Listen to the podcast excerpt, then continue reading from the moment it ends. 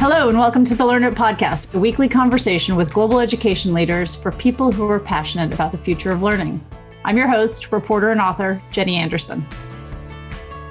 Our guest today is Rangina Hamidi, who until August 15th was the acting education minister of Afghanistan, the first woman to hold the role in over 30 years. Rangina spent 14 months working to try and reform teacher training and modernize a department of 270,000 teachers and employees.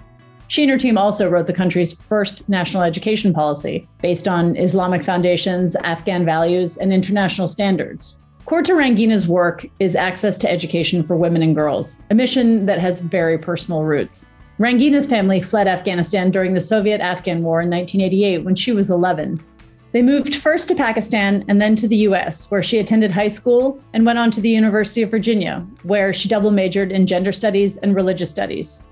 She returned to Afghanistan when she was 26 and created a women owned and women run social enterprise. Her father, a former mayor of Kandahar province, was assassinated in 2011. I genuinely didn't want to leave Afghanistan because uh, from the beginning, since when I returned in 2003, I've been fighting this internal fight, both within myself, but also within my Afghan community, whether it was Afghan community in Afghanistan or the Afghan diaspora growing up away from Afghanistan, I always used to argue with people saying, you know, it's easy to talk, it's easy to criticize from, from afar, but the actual challenge is to go in the system and try to bring change within the system. And that's what I was trying and attempting to do in the past 20 years of my life that I was on the ground. So I said, whatever changes are set to come, we will stand and go through that particularly knowing that I had served in a government as a woman, and I knew that things were probably not going to be easy. We cover a lot of topics here, including Rangina's decision to flee Afghanistan after the Taliban's takeover, despite having told the world she had planned to stay. We discuss her four and a half hour meeting with the Taliban and her purported ban on girls singing in public. Spoiler alert, she says she did nothing of the sort. We also talk about how she's grappling with the question of how to affect change from outside the system when she had so clearly decided that the best way to reform Afghanistan was internally, inside the country she loves, and where she had hoped to keep working, to retire, and to die. We speak to Rangina from Arizona, where she is now a professor of practice at the Thunderbird School of Management at Arizona State University. Rangina Hamidi, thank you so much for being with us. Thank you for having me. Are you and your family safe, and how are you? Yes, we are safe, and we're trying to define and give a new meaning to our new life what does that mean? What does that look like? What does that feel like right now? Almost 20 years of my adult life or my working life began and ended abruptly in Afghanistan. Everything that I set out to do, I met my husband there. We had our daughter not in Afghanistan, but close to Afghanistan, and all of her childhood was settled in Afghanistan. And we had a nice life going there. And so I would visit US, Europe, and other countries uh, for vacation or for other purposes. But we, the three of us, had decided that we were going to live in Afghanistan. My husband and I were set on growing old there, retiring there, and then dying there. And unfortunately, on August 15, 2021, on my birthday, all the dreams that we had planned out together abruptly finished. And now we are, you know, halfway across the world trying to resettle into a life that we never planned for, a life that I'm not going to be ungrateful, but uh, it's not a life that I wanted in this age to start all over again. So that's what I mean by starting all over again. Tell us, if you would, about your decision to leave. You fled Afghanistan when you were 11, and now you have an 11 year old daughter, and you have decided to leave. Tell us about that. My parents had made a decision to take us out, five girls, out of Afghanistan in 1981 when I was about four. My first memories of life were as a refugee kid in Pakistan. In fact, in Quetta, Pakistan, where the hub of the Taliban at the moment is. And so my family decided to immigrate to America when I was about 11. So, yes, I came as a refugee to America when I was about 11 years old. Since about May, uh, the security situation in Afghanistan, and up until August 15, it was not looking great. We were constantly hearing on the news that various districts were falling to the hands of the Taliban. The government was losing more and more control. It was accepted by the government. The president would often give a security brief in all of the weekly cabinet meetings. So we knew the seriousness of what was happening, but there was constant reassurance that the government you know, was doing its best to keep strategic locations in place so that we won't lose major cities. And unfortunately, things kept falling and falling and falling until August 15th, when the surprise took us all by witnessing the fall of Kabul that evening, it was very, very hard, various emotions going through the head as to what exactly happened, why it happened. And a good part of me uh, was also in disbelief, saying, This can't be true. This is a dream. This is a lie. The president hasn't left. The government hasn't fallen. And we're going to be back uh, to some level of normalcy. That this was some sort of a game to get some better result if I may call it that. But that very evening, we started receiving calls from family and friends all over the world and pushing us to leave. Um, and so my husband and I sat and we decided that no, we were not going to leave. And I think I did an interview with BBC or NPR or some somebody that evening or the next day stating that that I was not going to leave. And I genuinely didn't want to leave Afghanistan because uh, from the beginning, since when I returned in 2003, I've been fighting this internal fight both within myself but also within my Afghan community, whether it was Afghan community in Afghanistan or the Afghan diaspora growing up away from Afghanistan, I always used to argue with people saying, you know, it's easy to talk, it's easy to criticize from, from afar, but the actual challenge is to go in the system and try to bring change within the system. And that's what I was trying and attempting to do in the past 20 years of my life that I was on the ground. So I said, whatever changes are set to come, we will stand and go through that particularly knowing that I had served in the government as a woman. And I knew that things were probably not going to be easy. But a couple days later, as I was in this waiting period, just to see how things would fall, I created a psychological imagery in my head, which was actually quite scary, where I imagined armed men forcing themselves into my house. And God forbid, snatching Zara. She's 11 and a half. And so them snatching Zara away from me, knowing that I have absolutely no other power or weapons or, or resources at home to fight them off. And in my head, I thought that if that scenario ever took place, I would rather kill Zara myself and then kill myself after it than to hand her over to people with guns. And that imagery not only scared me, but it started making me feel as a different human being. I, I, had, I had never been in this situation. I had never thought these thoughts before. And our daughter is the most precious gift that we've been blessed with. And to think that I had to think such horrible thoughts for her future or for her immediate future. And the horrible, ugly thought of choosing killing her over any other outcome just arose the mother in me. And I said, I cannot be selfish and I cannot let this happen to her. So, yes, I do consider this a selfish decision to leave Afghanistan. But I think as a mother, hopefully my Afghan kids, my Afghan countrymen and women would understand my decision that I could not take this risk for my daughter, as selfish as it may sound. I had to take her to protection. And that's how and when I decided that I could not remain in Afghanistan in this time of unknown. And when I did decide to leave Afghanistan, I left everything behind. We just left with one pair of clothes on our back, and that's it. So our home is still there. It's still occupied by you know friends who are looking after it. And i hope that one day when it is possible to go back i will go back. But that was the main reason why i left is because of my daughter. Sounds like a terrible decision to have to make. Before you left you had a four and a half hour meeting with the taliban a meeting that was not well received by some. Tell us your thinking about having that meeting and your decision to go and have that meeting. Yes, when I was called the evening before, the time frame is a dream to me right now. I, I, still have a hard time making myself adjusted to actual timing, having gone through what we did. But I hadn't decided to leave yet.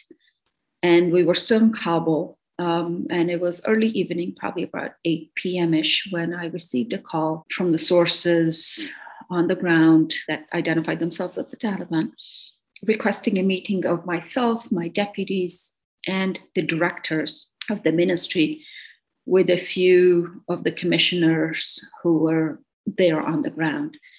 I was actually surprised and struck by that request and immediately did not know how to respond. But my husband was sitting next to me and I, you know, gestured to him because when I when they introduced themselves as as members of the Taliban, I put the phone on speaker so he could hear what they were saying. And when I gestured to him, he nodded his head to me, saying, accepted. So I said, okay, sure, I will come. Um, and they asked me to inform all my staff to make sure that they'll be there on time the next day. And when I put the phone down, I was struck as to what exactly I had just done. And I asked my husband, I said, why did you encourage me to agree to this? And he said, because you are a strong woman. And by rejecting to meet with them, you would actually display your fear. And why should you be afraid? Why should you not go see them? They are not going to kill you on the spot. They're not going to hurt you. It was too early in the game that they could not do that. And he said, if you accept the meeting, you also can go and learn what they want. What are they going to ask you? And just go because it, it doesn't hurt to go and hear what the other group that the whole world was against and the you know Afghanistan is against. What, what, what do they have to say? The worst comes to worst, you just have a meeting with them and decide whatever you need to decide afterwards. Uh, you know, you're not going to pledge allegiance or anything. So that encouraged me actually, and to have that kind of support on the ground was very, very important many people in Afghanistan or the world think otherwise that just because you know you hear their name Taliban all of a sudden it's these monsters and you can't dare talk to them or see them or sit with them and talk to them.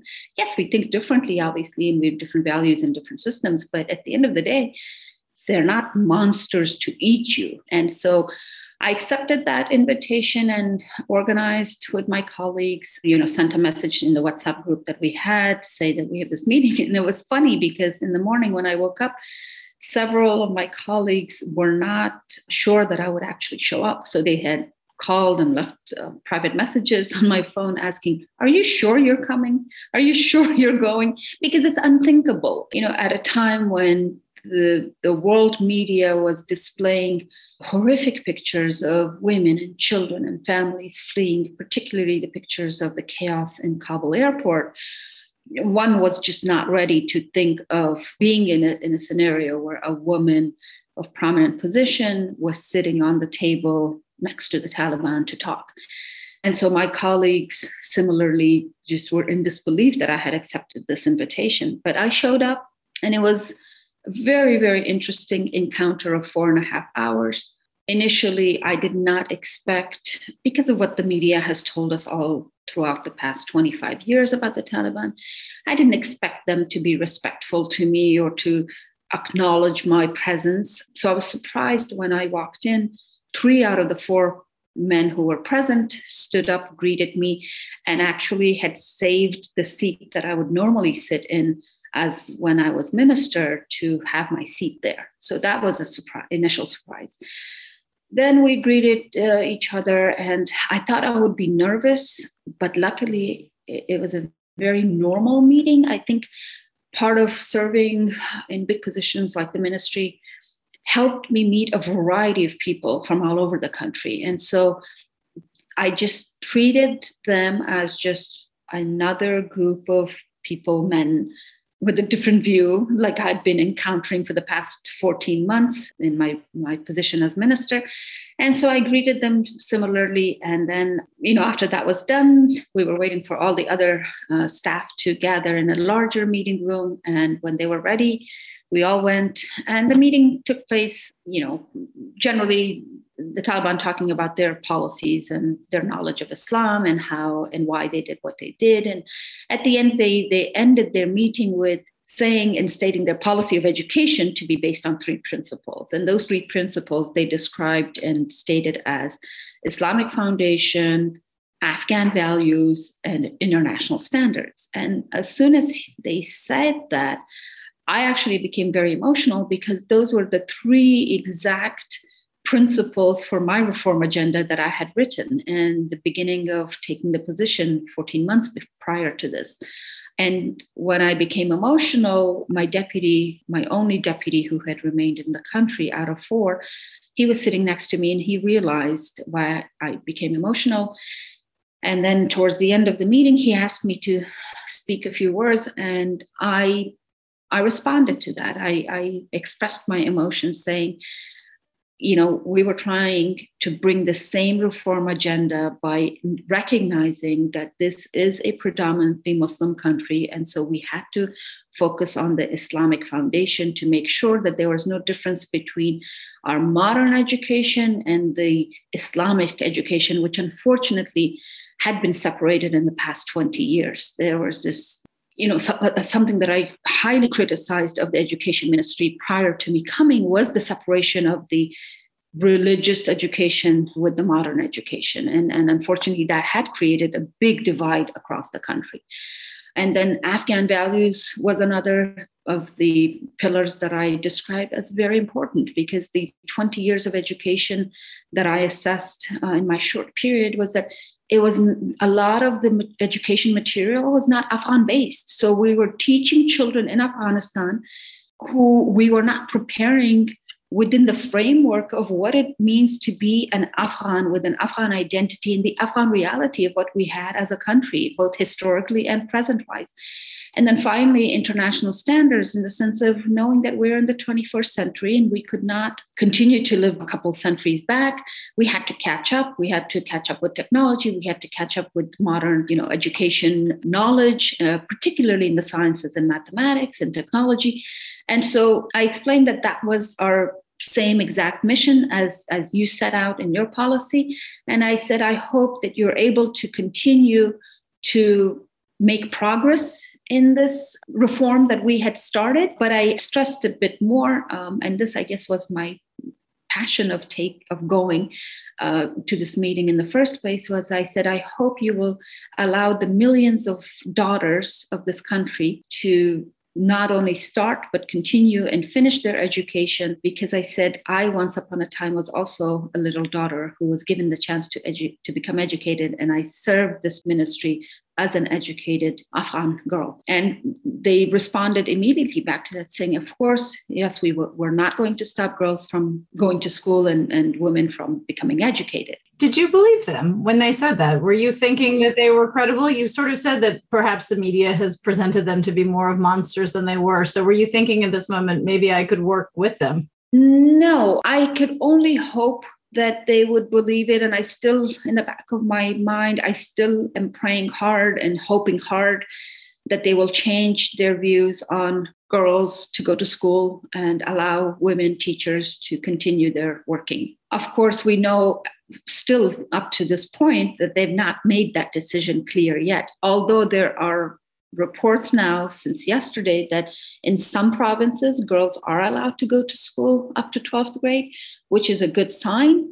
But i hope that that can become a national policy and allow girls all over the country to go to school. I was not intending to work for them or with them and that still is not my intention even accepting the position with president ashraf ghani when he offered me the position to come and work with his cabinet, I knew that there were a lot of problems in our government structure as a government. But because I believed in his vision and I respected him as an educated and a passionate Afghan man who wanted to develop Afghanistan, um, I accepted working with him for the sake of working particularly for the education sector to bring about change uh, in the future. But so with the Taliban, it's a different story because I have a hard time believing a lot of the principles that they live by. Number one being the force of the gun and the force of just treating the world as black and white. You're either with us or against us. You either believe what we believe or you are uh, completely out of, of the frame. So I could never accept that mentality or that procedure of working with them. But if there is an opportunity to work with whatever system that exists on the ground that can utilize my experience and, and, and knowledge for the betterment of the future of girls and women and children in Afghanistan, I'm not quick to throw the opportunity out. But of course as a human being as and as an independent individual i have the right to assess what is good and what is bad. Did the taliban ask you to swear allegiance to them well they didn't really directly say it but then again the afghan society we use indirect form of communication in everything that we do so yes indirectly they had hoped and they wanted me to support them, uh, particularly on international platforms, media platforms, to say that you know things are not bad, that things have calmed down, that there's no more fighting on the ground, that there's peace and stability. And I'm not denying that. Yes, there's no more fighting. But we're seeing reports all over the country that the physical fighting, the bomb blasts, the suicide bomb blasts have to a greater extent stopped, although there are the now the ISIS claimed attacks that we've witnessed since the beginning again. But at least the day to day fight of quote unquote Taliban versus government, that component has stopped.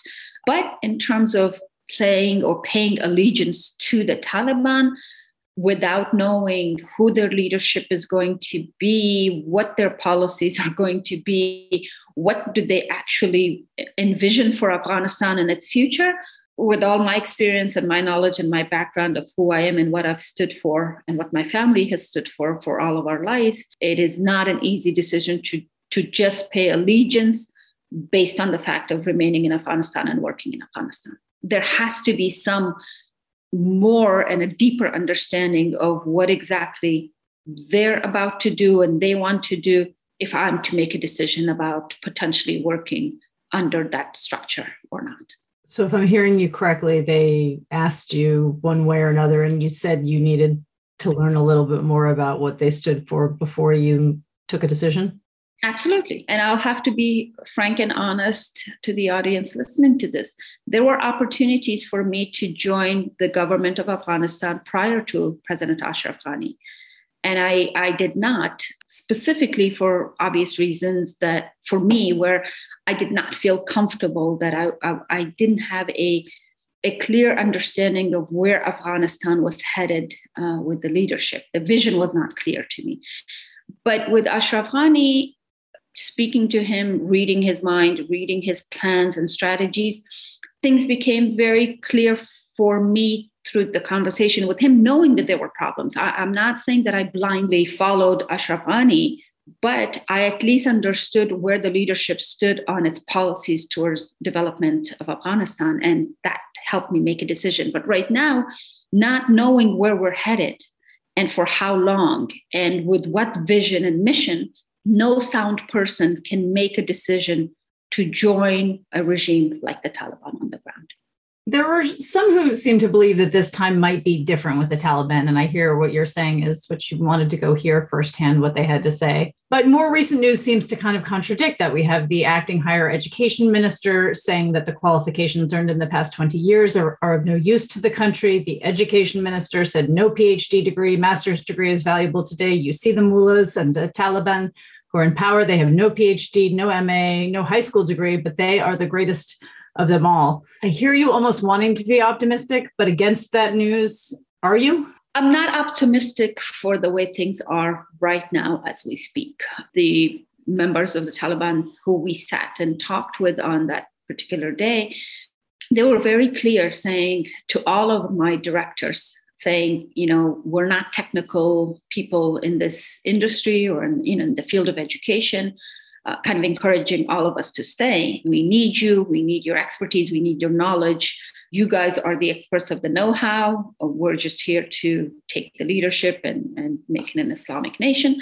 So we would like you guys to all remain and help us. Now, as you rightfully said, over the short period of time, I have learned that they have not kept the majority of the staff that I had uh, in the leadership position. Most of the directors have been asked to come and support the person that they've assigned, but the person they've assigned, for example, to the procurement office.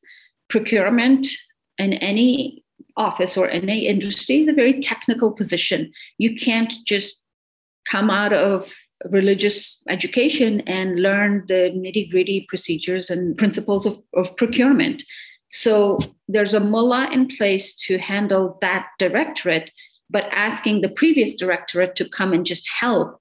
And the previous directorate is a young man that I know who has, I believe, a master's degree in a relative field of education, as well as over 10 years of working experience. And so you can imagine going to your job and not having any authority to make decision to change decisions or to convey the, the knowledge that you have uh, on the decisions that are being made it, it, it's it's more than frustrating and so they have not kept the word of saying they're going to utilize the technical expertise that is available on the ground. And the talk about PhDs and masters, I'll have to add a little funny thing to this because I myself did not have a master's degree when I was appointed as Minister of Education. And that was one of the biggest criticism of the community at large in Afghanistan, criticizing me that I'm an illiterate. I mean, they, they translated not having a master's degree to illiteracy, uh, which is not fair either. And I actually had shared that concern with the president when he offered me the position. I was very blunt and I told him, I said, I don't even have a master's degree, let alone a PhD for a ministry position. Why are you asking me to do this? And he was actually quite blunt and educated about this. He said, You have more than 20 years of working experience in any educational institution across the world. Uh, many institutions equate you know experience to higher degree as well. So, first of all, theoretically, you might not have a master's degree, but you have more experience than a master's degree could provide. One. And number two, he said, I'm really looking for leadership qualities to lead an institution out of corruption and politics that the ministry was prior to my coming. And he said, leaders don't necessarily need a PhD. He said, there's plenty of PhD holders and master's degree holders who don't have the leadership skills. And he said, I see in you the leadership skills desire to bring about the change that we envision for this country. So, with that information, I'm not saying that the Taliban are right in saying that you don't need a master's degree or a PhD to lead institutions, because I myself kind of fell in that. But at the same time, I would have never discouraged anybody, uh, and even to this day, to not pursue master's or, or PhD degrees because education's foundation is on the more you learn, the better you become and that's you know the one principle that at least these two institutions need to push and promote so i don't agree with their explanation of these degrees are not important because that's not true even at the ministry of education one of the reason i changed the whole structure and brought in new leadership across the board were for two reasons. One, I wanted new blood to handle the corruption that was happening at various levels across the ministry. And number two, I wanted to bring particularly educated but in the technical know-how. So if i was bringing a head of procurement i didn't want an engineer to come and head procurement. I wanted someone with procurement experience and procurement knowledge to be able to handle that.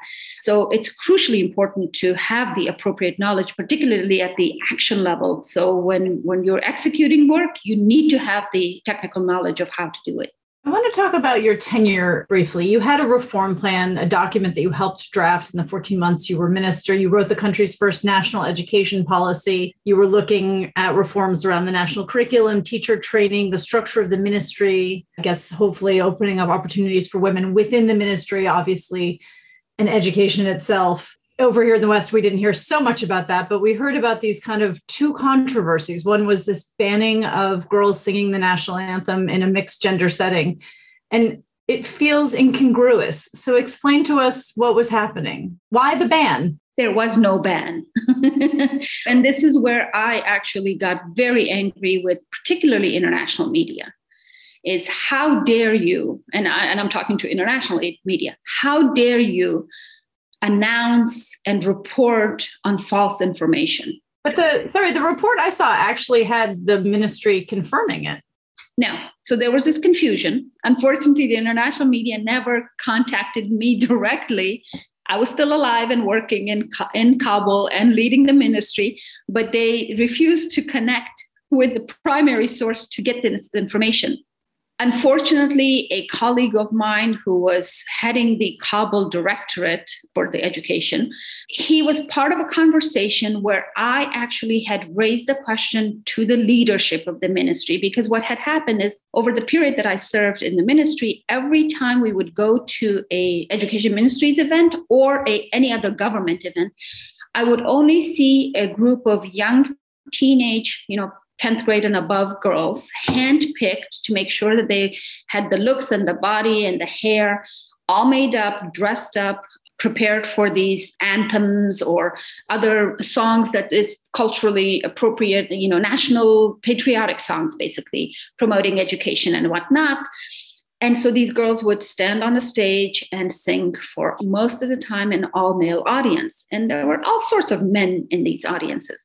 And so I questioned being a mother of a girl in a society like Afghanistan, why are we only promoting and putting girls on the stage? Why isn't it a mixture of boys and girls? Why don't we ever have smaller, like, you know, even psychologically, when you watch young kids sing, it's a lot more fun and they make you emotional more because they may make mistakes, but they're cute about it but when you have you know teenagers 15 16 and 17 year olds women young women standing there they're, they're a lot more professional. They care about their look. And so it, it becomes almost like a display. So i just questioned i said why are we sexist and that we only pick girls to do these performances and not have mixed or not have a boys performance? That question unfortunately got translated to people lower down because they don't have the mentality, unfortunately, that I was questioning from. I'm a feminist. I'm a woman myself. I'm a mother. I'm a young daughter. And honestly, I'll be quite frank and open here. I don't want, and I didn't want my young teenage daughter performing in front of men in Afghanistan that I didn't trust, that I didn't know who they were, and I would never allow my daughter to go and perform at those events. And so the question internally for me was if I'm not allowing my own daughter, why am I allowing the daughters of other poor people who may or may not even know that their daughters are singing and performing to men? And so that question, unfortunately, led the Kabul City Education Directorate to write a letter where he defined putting an age limit on the girls who were singing, restricting girls to only sing in front of women. And he signed that letter and sent it off. And when it sent off, before my knowledge, even, and I was not aware that he had made that decision for the city of Kabul. I had just asked and posed a question, and then he went and made a decision by himself. Then the, the backlash came back to me because how dare I, a female minister, ban girls from singing? I did not ban girls from singing. That was not my intention. And the world media never really dug deep enough to get down to the roots of it. Now, the one little tiny mistake that was made was that my spokesperson at the time, she's a young Afghan woman herself. All of a sudden, she was bombarded with questions from both local as well as international media sources. And her response was not aligned with what had actually happened.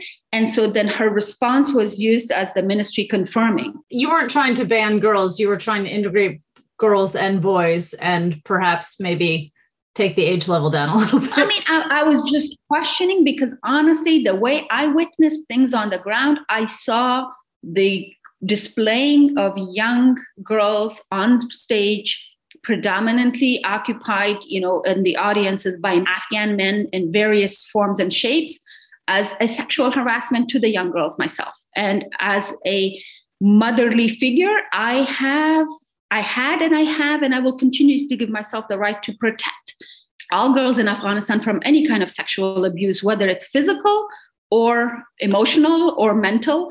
And I saw the singing of the displaying of a particular age group always on stages as a threat to that particular notion. But uh, there was no decision made. It was just a conversation that had started that unfortunately got misconstrued.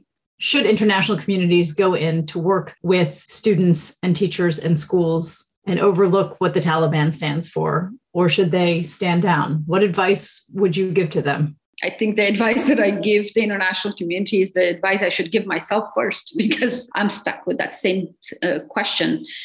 It is difficult, I, I realize. On the one hand, if the international community goes and sidelines the government and continues to, work directly with teachers on the ground, various students in various formats, it could be physical school educations, it could be education at homes, it could be education opportunities online. So right now, technology has presented another platform where we can reach people who are not able to go to a, a, physical school.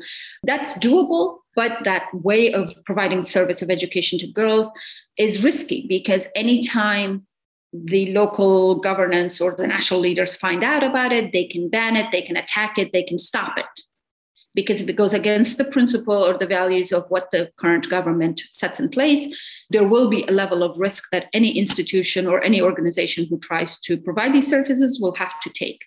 Unless, of course, an agreement is signed with the government at large to say that girls' education will be handled by the international community partners and that the government will not interfere. So, if there is such an agreement, then that's a place where, yes, I would encourage even myself to go and help in the capacity that I can. But I think a more important and a more crucial method or methodology is to push and to uh, not encourage, but basically make it a red line. Although from our experience, we know that the red lines don't mean anything because there were plenty of us on the ground who said uh, no to certain elements of the peace deal. But unfortunately, the world ears uh, seem to have fallen deaf on those requests by women and girls in Afghanistan.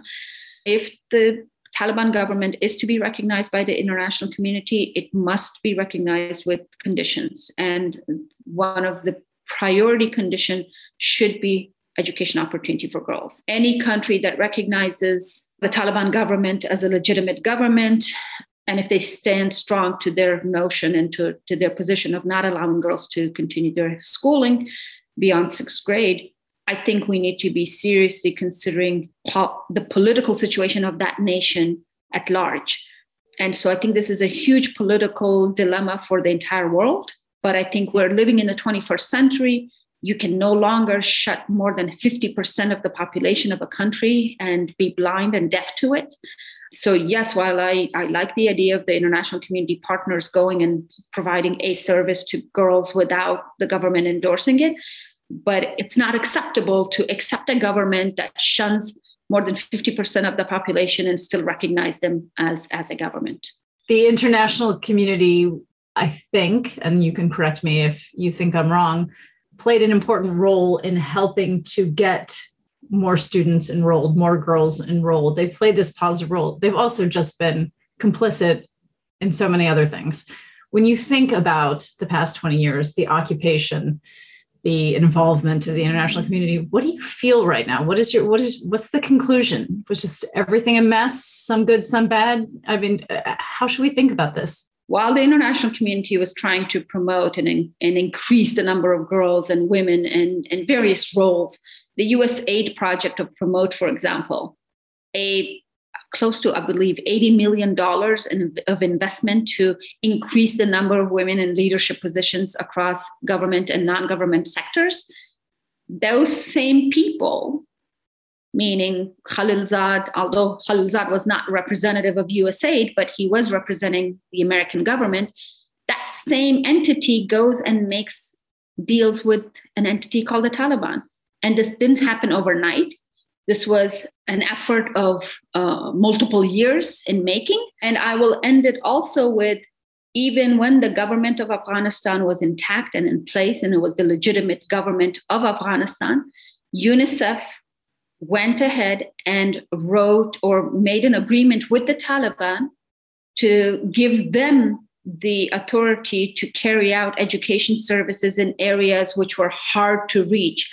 The government of Afghanistan was providing service of education in all areas of Afghanistan, whether it was hard to reach or easy to reach. The only areas where schools would stop is when there was active fighting. And when during active fighting, neither the Taliban nor the government could provide services.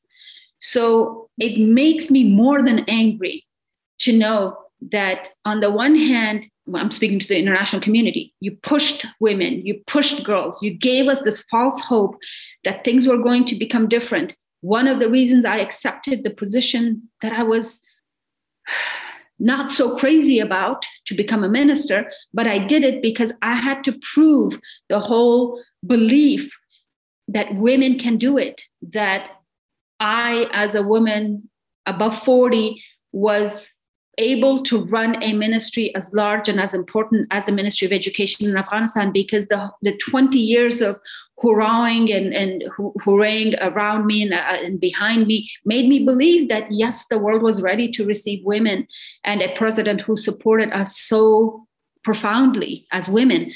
But yet, that same international community turns around our back and goes and sits with the Taliban in the false hope and false information that the Taliban have changed and that women will have the ability to work and be become who they can become without taking their time or the due diligence to talk to women themselves or to include women themselves from day one. And so I feel betrayed. I am angry. I am mad. And I really call on all educational institutions across the world, media outlets across the world to really assess the kind of reporting that we do and the kind of messaging we give because politics change everything. Politics have no front and back. Politics play with people's lives with people's emotions with people's ambitions. And as soon as the game is over then politics can turn around and say all right enough. Thank you and goodbye. And so as a woman i will never forgive the international actors who played this ugly role in the lives of women, uh, giving them a false hope and a false dream for 20 years. Rangina Hamidi, thank you so much for joining us. Thank you very much for having me. I was among the many people who watched the fall of Afghanistan with horror this summer. How had it come to this? How had the American government spent 20 years and so much money and so many lives to have it revert to this band of medieval thugs? For Rangina, a dual citizen, devout Muslim, and committed reformer, the questions were way harder how to protect her daughter and remain loyal to the country she had hoped to spend the rest of her life in, how to continue pushing for girls and women's education with a government run by gunslinging men who did not believe half the population is entitled to a full education, whether to exercise the privilege of a US passport or forego that which others were dying to get. Rangina's theory of change has always been to work towards change inside her country, not place herself outside and demand that those in it listen to her. She pursued her work not by seeing the world as black and white, but by slugging through a lot of gray. She didn't want to be an education minister. She knew she would be ridiculed for her lack of a PhD, but it was an opportunity to have impact. She's a devout Muslim embracing a traditional Islamic country and a feminist reformer pushing for the rights of women and girls. Even with the return of the Taliban, Rangina opted to stay in the gray. She met with them to prove she wasn't scared, but also to hear what they planned to do. I sensed that maybe she wanted to find reasons to stay, to see if there wasn't any gray left when the rest of the world only saw black and white. Ultimately, one decision was black and white, and that was how to protect her daughter. Just as Rangina fled the country at 11 and ended in the US so that she and her sisters could be educated, she has chosen to flee again to guarantee her daughter's safety and to ensure that she can be educated. But if the decision was black and white, the outcome is, of course, plenty gray. Her family is safe, but her country's future is far from it. And she's still clearly grappling with just how to get home to the country she loves. Thanks for listening. We'll link to the items mentioned in today's podcast in the show notes. If you enjoyed the show, please subscribe and share it.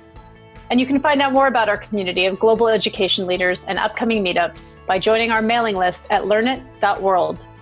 In the meantime, stay safe, stay curious, and see you next week.